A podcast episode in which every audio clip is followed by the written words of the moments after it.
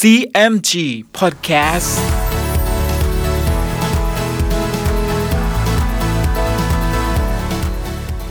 สวัสดีครับ คุณผู้ฟังขอต้อนรับเข้าสู่ CMG Podcast กับผม ดรพันธการธานนท์นะครับ วันนี้เราจะพาคุณผู้ฟังไปติดตามเรื่องราวของสามก๊ก ผ่านหนังสือเรื่องสามก๊ก Romance of the Three Kingdoms ฉบับย่อ เรียบเรียงโดย สาระบุญคง เรื่องราวจะเป็นอย่างไร ติดตามได้ใน CMG Podcast วันนี้ครับ ตอนเริ่มต้นเรื่องสามก๊ก เดิมแผ่นดินเมืองจีนทั้งปวงนั้น เป็นสุขมาช้านาน แล้วก็เป็นศึก ครั้นศึกสงบแล้วก็เป็นสุข มีกษัตริย์ปกครองมาหลายพระองค์ ดังเช่น พระเจ้าจิวบูอ๋อง พระเจ้าจินอ๋อง ผู้รวงแคว้นทั้งเจ็ดพระเจ้าฮั่นโกโจ โดยหลังจากแผ่นดินของพระเจ้าฮั่นโกโจ ก็มีกษัตริย์ปกครองสืบต่อมาได้ 12 พระองค์ จากนั้นขุนนางชื่ออองมัง ก็ก่อกบฏล้มราชวงศ์ฮั่นและสถาปนาตนขึ้นปกครองแผ่นดินจีน แต่กระนั้นอองมังก็ดำรงตนอยู่ในฐานะกษัตริย์ได้เพียง 18 ปี พระเจ้าฮั่นกองบู ซึ่งเป็นหลานของพระเจ้าฮั่นโกโจ ก็สามารถกำจัดอองมังได้สำเร็จ และสถาปนาราชวงศ์ฮั่นขึ้นมาอีกครั้งหนึ่ง เมื่อแผ่นดินจีนมีกษัตริย์ปกครองมาได้อีก 12 พระองค์ ก็แตกออกเป็นสามก๊ก โดยเขาลางของการล่มสลายนั้น เกิดขึ้นในยุคของกษัตริย์องค์ที่ 11 ซึ่งมีพระนามว่าพระเจ้าเลนเต้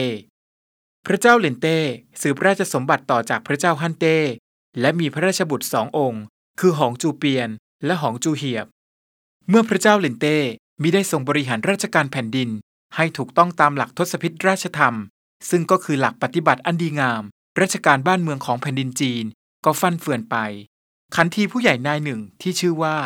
เท่าเจียด พร้อมด้วยพักพวก จึงได้อาศัยโอกาสนี้ เข้าครอบงำการบริหารราชการแผ่นดินของพระเจ้าเลนเต้ เทาเจียดขันทีผู้นี้เป็นขันทีที่พระเจ้าเลนเต้ไว้วางพระทัยเป็นอย่างมาก ดังนั้นเมื่อเทาเจียดและพวก ชี้นำให้พระเจ้าเลนเต้ บริหารราชการบ้านเมืองไปในทิศทางใด พระเจ้าเลนเต้ก็ทรงเชื่อไปตามนั้นขุนนางคนใดขัดขวางหรือทัดทานองค์กษัตริย์ เทาเจียดและพวกก็จะเพ็ดทูลให้พระเจ้าเลนเต้ลงทัณฑ์ไปทุกราย เมื่อมีภัยร้ายปรากฏขึ้นในราชสำนักเช่นนี้ขุนนางตรงฉินสองคนที่ชื่อว่า เตาบูและตันผวน ก็วางแผนที่จะกำจัดเท่าเจียดและสมัครพรรคพวกขันทีเลวเหล่านั้น แต่เท่าเจียดกลับรู้ถึงจุดประสงค์ของเตาบูและตันผวนเสียก่อน ดังนั้น เท่าเจียดจึงสั่งให้สมุนของตน ลอบสังหารขุนนางทั้งสองนายนี้ ซึ่งผลจากความตายของเตาบูและตันผวน ก็ทำให้เท่าเจียด มีอำนาจครอบงำราชสำนักมากขึ้นไปอีก ความชั่วร้ายของเทาเจียดทำให้เกิดอาเพศต่างๆ ขึ้นมากมาย ในเมืองลกเอียง อันเป็นเมืองหลวง ดังที่ปรากฏว่า เกิดลมพายุพัดหนัก และมีงูเขียวตัวใหญ่ตกลงมา พันขาพระที่นั่งเก้าอี้ จนกระทั่งพระเจ้าเลนเต้ตกพระทัยเป็นอย่างยิ่ง นอกจากนี้ยังเกิดความแปรปรวนทางธรรมชาติร่วมด้วย เช่น การเกิดแผ่นดินไหว ลูกเห็บตก น้ำท่วม และสิ่งที่ถือได้ว่าเป็นปฏิหารอย่างยิ่งก็คือ การที่ไก่ตัวเมียกลายเป็นไก่ตัวผู้ เมื่อเกิดอาเพศเช่นนี้ พระเจ้าเลนเต้จึงได้ปรึกษากับขุนนางทั้งปวงถึงเหตุร้ายเหล่านั้น และบุคคลที่กล้านำเสนอความจริง ให้กับพระเจ้าเลนเต้ได้ทราบก็คือขุนนางที่ชื่อว่า ยี่หลง โดยขุนนางตงฉินท่านนี้ ได้เขียนเป็นหนังสือลับถวายพระเจ้าเลนเต้ ดังนี้ เหตุทั้งปวงนี้ เพราะขันทีประพฤติล่วงพระราชอาญา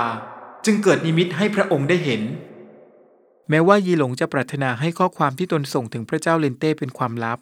แต่เท่าเจตก็ได้รู้ข้อความในหนังสือด้วย ดังนั้น ขันทีชั่วจึงวางแผนร่วมกับพรรคพวก เพื่อกำจัดขุนนางนายนี้ ให้พ้นไปจากเส้นทางแห่งอำนาจของพวกตน ในคณะขันทีชั่วของเท่าเจตนั้น ประกอบไปด้วยขันทีใจซามอีก 9 คน คือ เตียวตง เตียวเหยียง ฮองสี ตวนกุย เหาลำ เกียนหลิด เฮ่หุยกกซง และเชียกง เมื่อนับรวมกับตัวของเท่าเจตด้วย ก็ประกอบไปด้วยบุคคลร้ายถึงสิบคน ซึ่งในบรรดาคนทั้งหมดเหล่านี้ คนสนิทที่สุดของพระเจ้าเลนเต้ก็คือ เตียวเหยียง เมื่อโจรร้ายในคราบขันทีทั้งสิบคน มีอำนาจของราชสำนักอยู่ในมือเช่นนี้แล้ว ขันทีทั้งสิบซึ่งตั้งสมญานามให้กับคณะของตนว่าสิบเสียงสี ก็ดำเนินการแต่งตั้ง และยกย้ายบรรดาขุนนางข้าราชการต่างๆ ตามอำเภอใจ ส่งผลให้กฎหมายบ้านเมือง รวมทั้งขนบธรรมเนียมประเพณีอันดีงาม ผันแปรไป ขุนนางประพฤติชั่ว แต่มีสินบนให้กับคณะขันทีสิบเสียงสี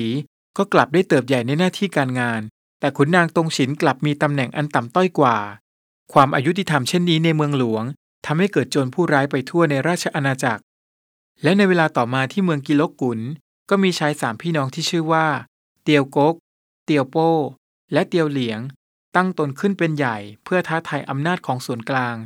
โดยเตียวกก ผู้เป็นพี่ใหญ่นั้น ได้เรียนวิชาดีมาจากวิญญาณดวงหนึ่งที่พบในป่า จึงเป็นสาเหตุอีกประการหนึ่ง ที่ทำให้เขากล้าแสดงความกระด้างกระเดื่องต่ออำนาจของส่วนกลาง ด้วยความที่เตียวกกมีวิชาดีเช่นนี้ เขาจึงตระเวนไปตามเมืองต่างๆ เพื่อรักษาผู้คนในเมืองทั้งหลาย โดยจุดประสงค์ที่เขาทำเช่นนี้ ก็เพื่อเป็นการเอาใจผู้คนเหล่านั้นไว้เป็นพวก และได้จัดตั้งบุคคลเหล่านั้นเป็นกองทัพของตนขึ้นมา โดยตำบลที่มีพื้นที่และประชากรมาก เตียวกกก็จัดตั้งกองทัพที่มีกำลังทหารจำนวนหนึ่งหมื่นนายไว้ป้องกัน ส่วนตำบลที่เล็กและมีประชากรน้อย เตียวกกก็ลดจำนวนทหารลงเป็นหกพันนาย เมื่อเตียวกกมีกองกำลังและกลุ่มคนที่พักดีต่อเขาชนีแล้ว เขาก็แต่งตั้งให้ตนเองดำรงตำแหน่งเป็น จงกุน หรือพระยา ก่อนที่จะป่าประกาศข่าวอันเป็นเท็จออกไปว่า แผ่นดินกำลังจะเป็นจลาจล ผู้มีบุญคนใหม่กำลังจะได้ครองแผ่นดิน ซึ่งด้วยข่าวลวงเช่นนี้ ก็ทำให้ประชาชนในเมืองเฉียงจิว๋ว อิวจิว๋ว ชิวจิว๋ว เกงจิว๋ว ยังจิว๋ว กุนจิว๋ว อิจิว๋ว ซึ่งมีความเลื่อมใสศรัทธาในตัวของเตียวกก ต่างปฏิเสธอำนาจของพระเจ้าเลนเต้และนับถือให้เตียวกกเป็นประมุขของพวกตน เมื่อเตียวกกสามารถจัดตั้งกองกำลังของตนได้ เขาก็สั่งให้คนรับใช้ของเขาที่ชื่อว่ามาอ้วนยี่นำเงินทองและของมีค่าต่างๆ ไปมอบให้กับขันทีฮองสี เพื่อให้กระทำการเป็นไส้ศึกอยู่ในราชสำนักของพระเจ้าเลนเต้ ด้วยเหตุนี้เองที่ทำให้เตียวกกและน้องชายทั้งสอง จึงมีความพร้อมอย่างสูงที่จะโค่นล้มราชบัลลังก์ของฮ่องเต้ แม้ว่าเตียวกกจะมีฮองสีเป็นไส้ศึกอยู่ในเมืองหลวงเช่นนี้ แต่เส้นทางสายกบฏของเขา ก็ไม่ได้โรยไว้ด้วยกลีบกุหลาบ ดังที่ปรากฏว่า เมื่อเตียวกกสั่งให้ลูกศิษย์ของตนที่ชื่อว่า ตองจิว๋วนำจดหมายลับไปมอบให้กับฮองสี ลูกศิษย์ของเตียวกกผู้นี้กลับทรยศผู้เป็นอาจารย์ โดยการนำจดหมายฉบับดังกล่าว ไปมอบให้กับขุนนางตงฉินท่านหนึ่ง ของพระเจ้าเลนเต้ ด้วยเหตุนี้องค์เจ้ามหาชีวิต จึงได้สั่งให้ขุนนางผู้ใหญ่ท่านหนึ่งซึ่งมีนามว่า โฮจินนำกำลังทหารไปสังหารมาอ้วนยี่ และจับตัวของฮองซีมาคุมขังไว้ในเรือนจำฝ่ายเตียวกกเมื่อรู้ว่าแผนการลับของตนถูกเปิดเผยแล้ว เขาก็ตั้งตัวเองขึ้นเป็นเทียนกงจงกุนหรือเจ้าพระยาสวรรค์ แล้วตั้งเตียวโป้ เป็นแต่กงจงกุนหรือเจ้าพระยาแผ่นดิน จากนั้นก็ตั้งเตียวเหลียง ผู้เป็นน้องคนสุดท้อง ให้เป็นยินกงจงกุนหรือเจ้าพระยามนุษย์ ก่อนที่จะระดมกำลังพลมากถึง 50หมื่นไปโจมตีเขตแดนของพระเจ้าเลนเต้ โดยเตียวกก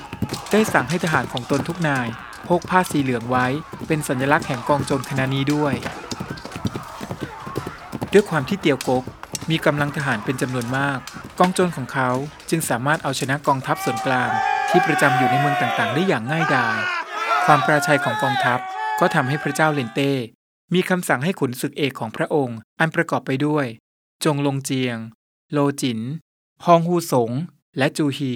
นำกำลังทหารไปปราบปรามกบฏกลุ่มนี้ แม้ว่าพระเจ้าเลนเต้จะมีทหารเอกเช่นนี้ แต่ด้วยความที่กองโจรของเตียวก๊ก มีกำลังพลเป็นจำนวนมาก ดังนั้น เล่าเอียน ผู้ดำรงตำแหน่งเจ้าเมืองอิ๋วจิ๋วจึงไม่สามารถรอคอยความช่วยเหลือจากกองทัพของส่วนกลางได้ เล่าเอียนจึงปรึกษากับทหารคู่ใจที่มีชื่อว่า เจาเจ้ง และตัดสินใจประกาศรับสมัครชาวเมืองมาเป็นทหารอาสา เพื่อป้องกันเมืองจากการรุกรานของกองทัพโจร ด้วยประกาศฉบับนี้ของเล่าเอียนทำให้เล่าปี ซึ่งมาเรียนหนังสืออยู่ในเมืองอิ๋วจิ๋วและมาพบกับประกาศดังกล่าวนี้เข้า ก็ถึงกลับทอดถอนหายใจออกมา เป็นผู้ชายไม่ช่วยทำนุบำรุงแผ่นดิน แล้วยายมาถอนใจเช่นนี้ เสียงหนึ่งดังขึ้นจากเบื้องหลังของเล่าปี ผู้ชายเอ่ยประโยคดังกล่าวนั้น สูงห้าศอก ศีรษะเหมือนเสือ จากสุกกลมโต คางพองโต เสียงดังฟ้าร้อง กิริยาดังมาควบ ไม่ทราบว่าท่านมีชื่อแท้เช่นใด เล่าปีถามออกไปด้วยน้ำเสียงนุ่มนวล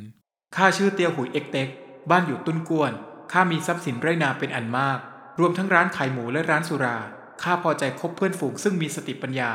บัดนี้เห็นท่านอ่านประกาศของทางการแล้วถอนใจใหญ่ จึงอยากจะรู้ถึงความคิดของท่าน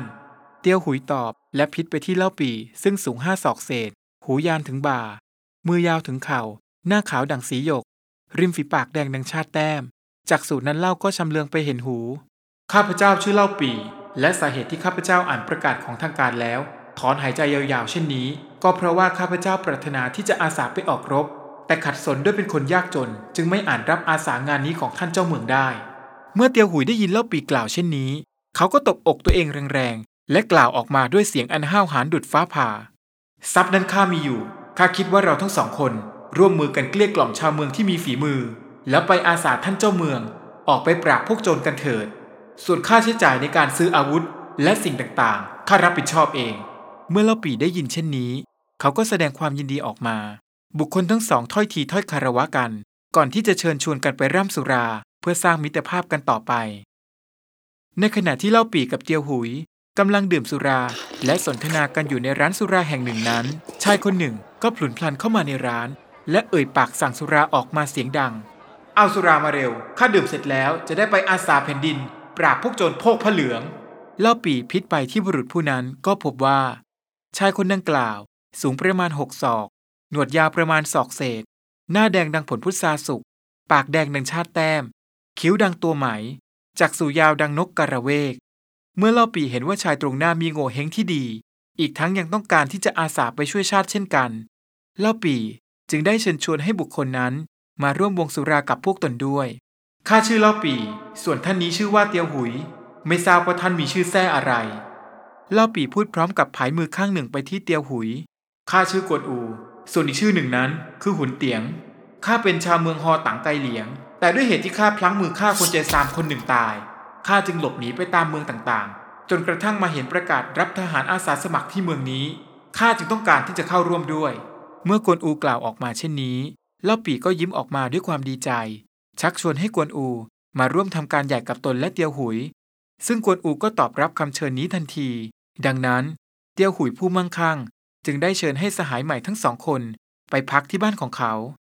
ต่อจากนั้นในเช้าวันรุ่งขึ้น เล่าปี กวนอู เตียวหุย ก็ทำพิธีสาบานตน เป็นพี่น้องร่วมสาบานกัน ภายในสวนท้อหลังบ้านของเตียวหุย โดยเล่าปีเป็นพี่ชายคนโต กวนอูเป็นพี่รอง และเตียวหุยเป็นน้องคนเล็ก มาร่วมลุ้นและติดตามกันต่อว่า เล่าปีกวนอู และเตียวหุยจะต้องเจอกับเรื่องราวอะไรอีกบ้าง ติดตามได้ใน CMG Podcast EP หน้าสำหรับวันนี้ สวัสดีครับ